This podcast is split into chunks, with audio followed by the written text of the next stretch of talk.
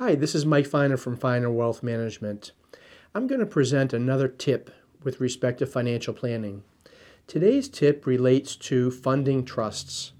A lot of people ask me about the creation of trusts, and basically, a trust is just a document that provides instructions where there's a trustee and some beneficiaries.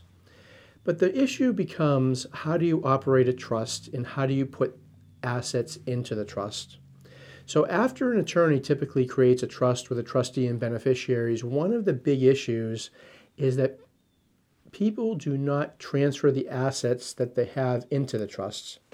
So, for example, if I create the Michael Finer Trust, I have to actually contribute assets to the trust. If it were a piece of uh, real estate, for example, I would have to transfer a deed from my name, Michael Finer, to the Michael Finer Trust. Likewise, if I have a bank account in the name of myself, Michael Finer, I would have to transfer that into the Michael Finer Trust. That's the important part of the tip. A trust may be created with the document, it may be signed, you may think that you have a trust, but so called funding the trust relates to actually transferring the assets into a trust.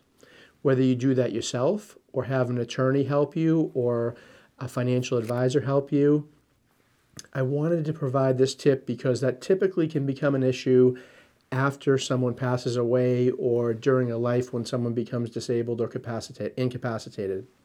So please think about funding your trust by transferring the assets that you have into your trust.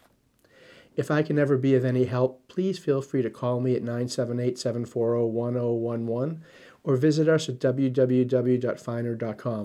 Thanks so much.